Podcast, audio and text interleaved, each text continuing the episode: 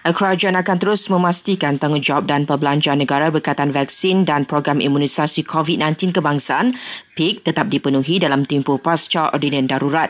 Tegas Menteri Kewangan merangkap Menteri Penyelaras Pelan Pemulihan Negara PPN, ia penting bagi menjamin kelangsungan pelaksanaan usaha pemberian vaksin untuk rakyat. Tengku Dato' SiZafrul Tengku Abdul Aziz juga memaklumkan MKN bersetuju indikator nilai ambang bagi peralihan fasa PPN disesuaikan mengikut perkembangan semasa kes COVID-19 di setiap negeri.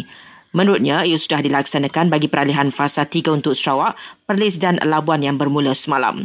Misalnya untuk kes harian, indikator ditukarkan kepada nilai kes harian yang serius, kapasiti kes di ICU dan kadar kematian.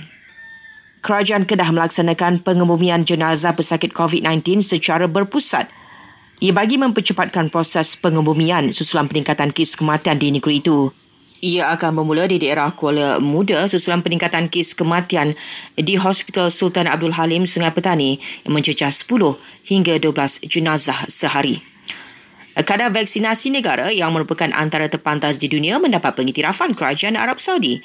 Ia membolehkan Malaysia disenaraikan antara 49 negara yang diberi kelulusan oleh negara itu bagi tujuan pelancongan termasuk umrah bermula 1 Ogos lalu.